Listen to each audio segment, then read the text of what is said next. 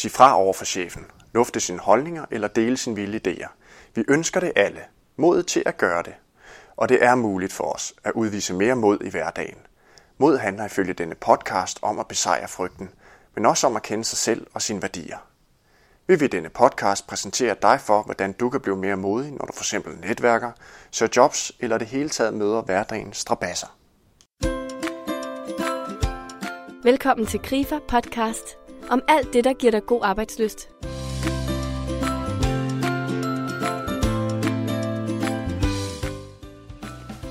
I dette udgave interviewer jeg Søren Pind, som er kommunal- og folketingspolitiker med en ret så markant medieprofil.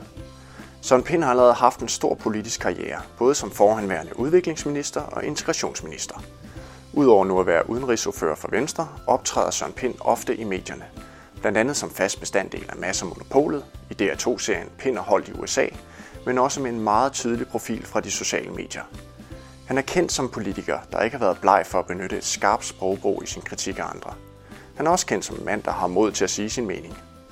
Jeg har derfor talt med Søren Pind om, hvordan man kan blive mere modig i hverdagen. Mit navn er Jakob Fabricius. Velkommen til.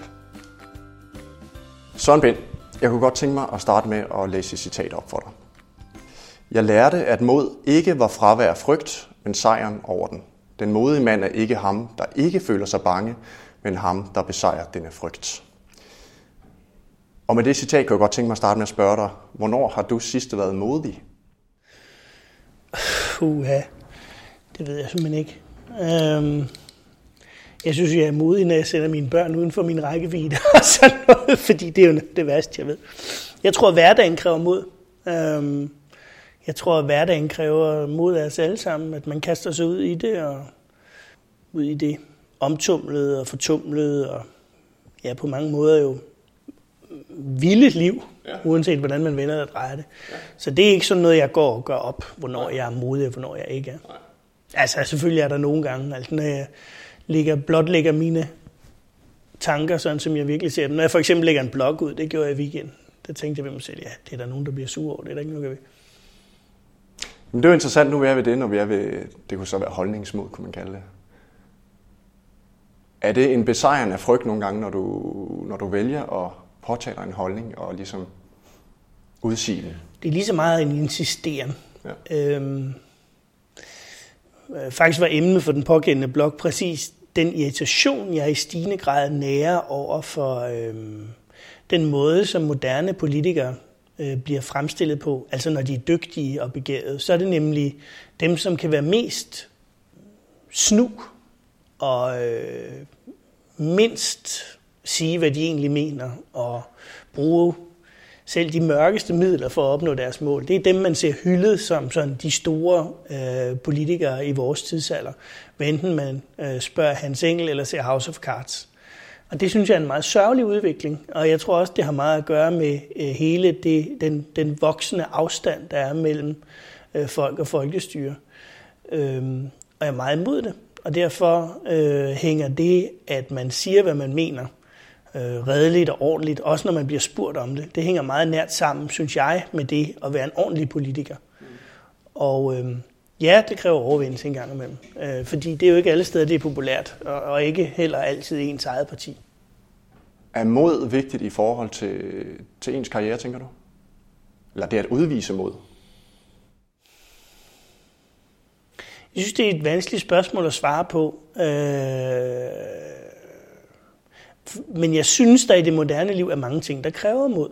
Mest af alt øh, mod til at bekæmpe den monotoni, som ellers er, og som jo bare putter os ind i et hamsterhjul, og så kører vi rundt i det. Mm.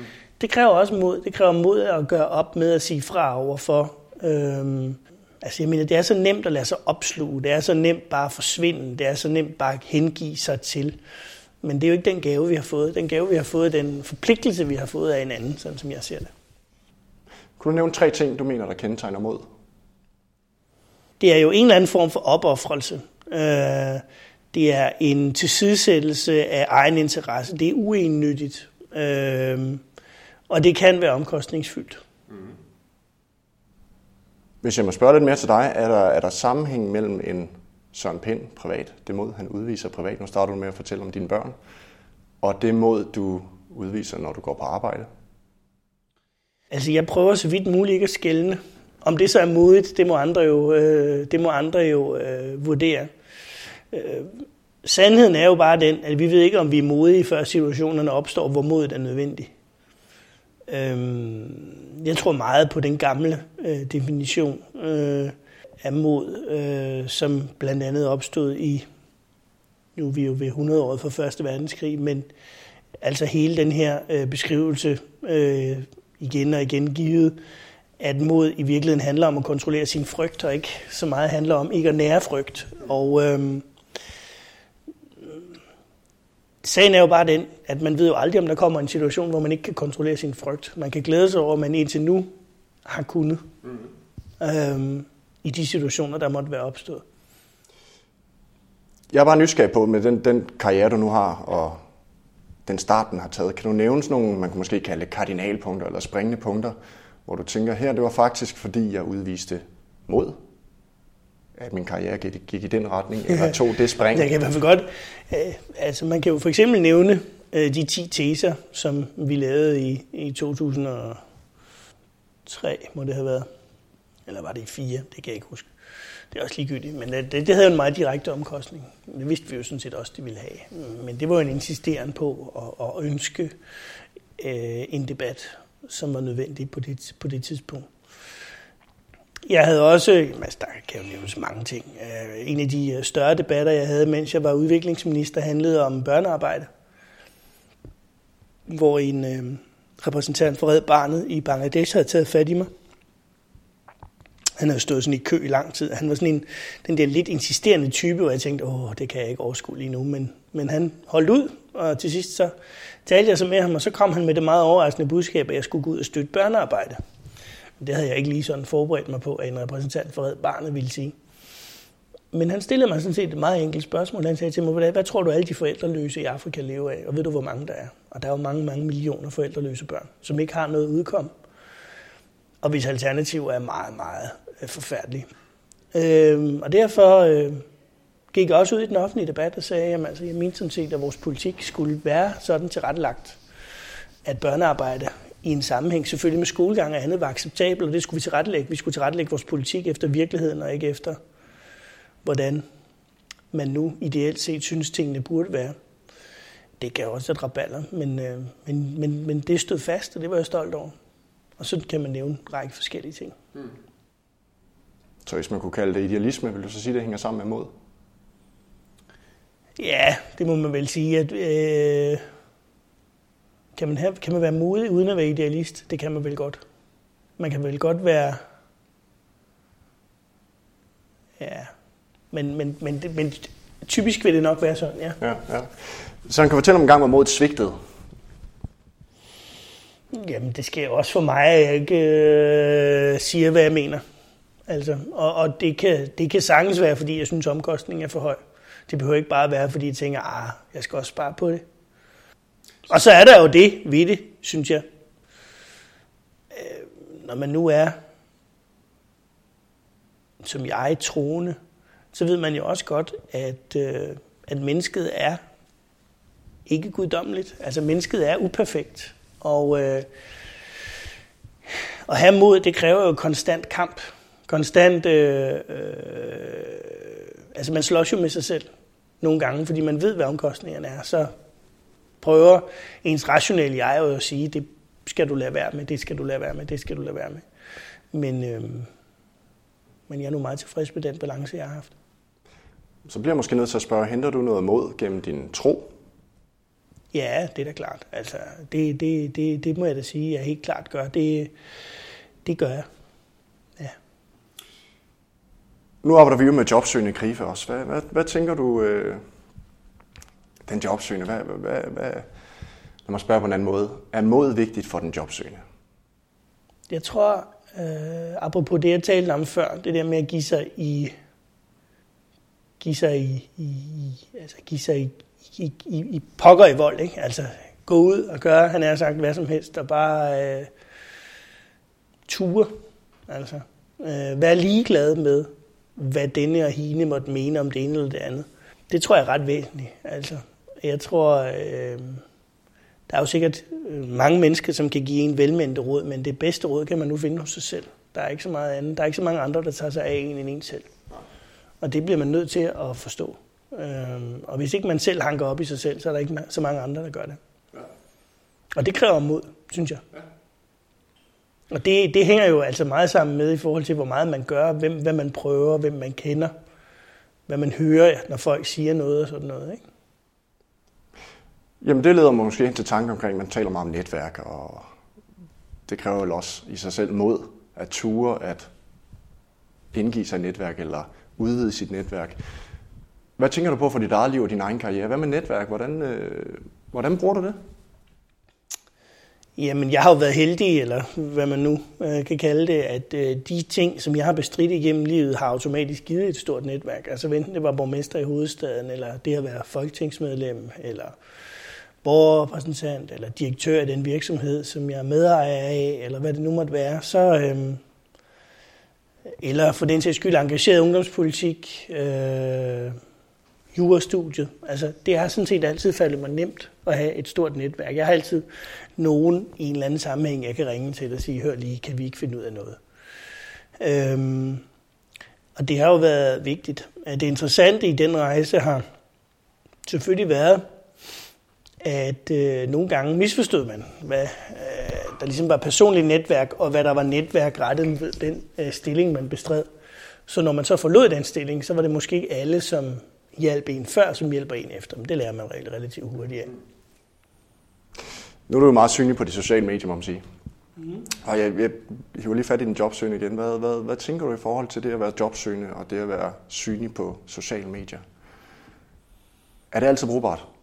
Ikke nødvendigvis. Altså, jeg tror øh, i højere grad i Danmark på den personlige kontakt. Øh, vi er jo et netværkssamfund i meget, meget høj grad.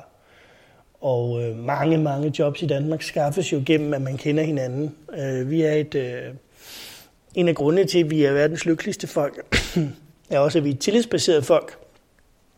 Det har den skyggeside, at det i høj grad er sådan, at man, øh, øh, altså, man har et kendskab til de mennesker, som man ansætter i den ene eller den anden eller den tredje sammenhæng. Øh, og derfor er det bare en vigtig bestanddel i Danmark. Og, og derfor er jeg ikke sikker på, at de sociale medier nødvendigvis er afgørende i den sammenhæng. Det er mere den personlige kontakt. Hvad tænker du om sociale medier for dig personligt? Er det bare synlighed? Nej.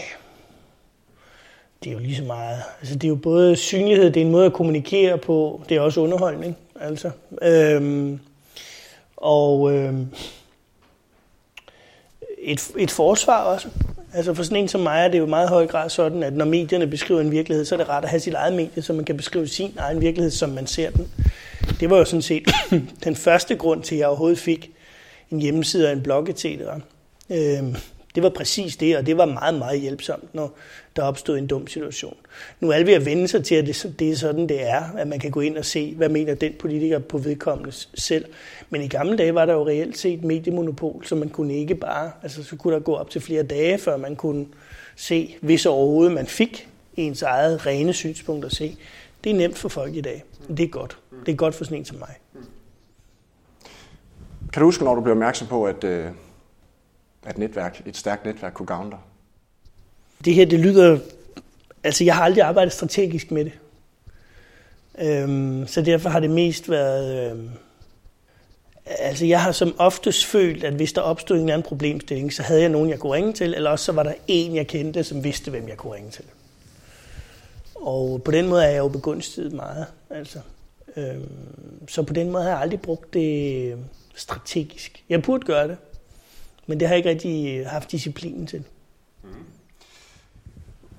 Hvis vi laver et, øh, et, et, et lille skifte, så Vi talte lidt omkring det her med holdningsmod tidligere. Øhm, hvad gør det ved dig, de situationer, hvor du ikke føler, du får givet udtryk for det, du egentlig mener? Øh, jamen, det har jeg jo lært at leve med. Altså, det må man jo leve med i min branche. Man kan jo ikke, øh, der, der, der er jo også noget, der hedder fællesskab. Øh, og man kan også sige, det kommer jo også helt andet på den funktion, du har. Når du er minister, kan du ikke bare brælle rundt og sige, hvad du mener. Hvorfor kan du ikke det? Nej, fordi du repræsenterer et kollektiv og en regering. Selvfølgelig kan man sige, at som medlem af Venstres folketingsgruppe repræsenterer man også Venstre, men jeg repræsenterer jo ikke hele Venstre. Det gør jeg på udenrigspolitikken, fordi jeg er udenrigsordfører, men ellers gør jeg jo ikke. Og øh, øh, derfor er der sådan en, en, en forskel. Og der er også en balancegang i det. Øh, fordi nogle gange skal man jo også udvise hensyn, både til sig selv, men også til andre. Øh, så det er sådan meget fra gang til gang. Men nogle gange er det der frustrerende. Altså, øh, hvis man føler, at nogle mennesker gør noget, som man synes er forkert, men øh, at man har ligesom brugt sin, sit krudt, altså, så kan man jo ikke blive ved, vel? Og, øh, og så må man jo bide det sure æble og, og tige stille. Og det kan, godt være, det kan godt være ærgerligt. Ja. ja. Er du blevet bedre til det? Ja, ja, bevares. I gamle dage, der insisterede jeg på altid at sige alting hele tiden. Det må også have været en kende anstrengende. Her til sidst, hvis du skulle komme med et godt råd til dem, der ønsker at udvise større mod, man kan bare ikke, det behøver ikke være karriere, men i deres liv generelt. Kunne der være et råd, man kunne give videre? Hvad er det, du har lært gennem din karriere og dit liv? Jeg synes, man skal finde ud af, hvad der er vigtigt. Øh, fordi hvis man finder ud af, hvad der er vigtigt, så finder man også ud af, hvad man er klar til at miste, og hvad man ikke er klar til at miste. Og hvis man ved det, så ved man også, øh, hvor fri man kan være i nogle helt bestemte sammenhæng. Øhm, jeg har for eksempel altid øh, gjort en dyd ud af at lave noget ved siden af politik, økonomisk, jobs, jobmæssigt, Øh, fordi jeg aldrig nogensinde ville stå i en situation, hvor jeg var afhængig af politik øh, økonomisk. Øhm, Øh, sådan nogle ting er vigtige for mig. Altså min familie skal ikke efterlades i ingenting, hvis det skulle ske det, at øh, enten en partileder eller et parti eller vælgerne så så sure på mig. Altså der vil jeg være fri, øh, så jeg kan sige, hvad jeg mener. Øh, og sådan har vi jo alle sammen vores ting, som er vigtige i den ene eller den anden sammenhæng. Øh, så man skal finde ud af, hvad der er vigtigt. Og man skal finde ud af, hvad man kan risikere at miste. Man skal, altså, man skal finde ud af, hvad man er for en selv. Det tror jeg er vigtigt. Tak fordi du lyttede med. Husk, at der allerede kommer en ny spændende podcast i næste uge. Hvis du har en smartphone, så kan du downloade en podcast-app. På den måde kan du hver uge have en spritny episode af Griffe Podcast i øret.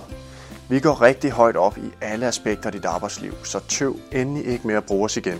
Der er helt sikkert noget for dig. Se meget mere på griffe.dk-karriere. Vi ses.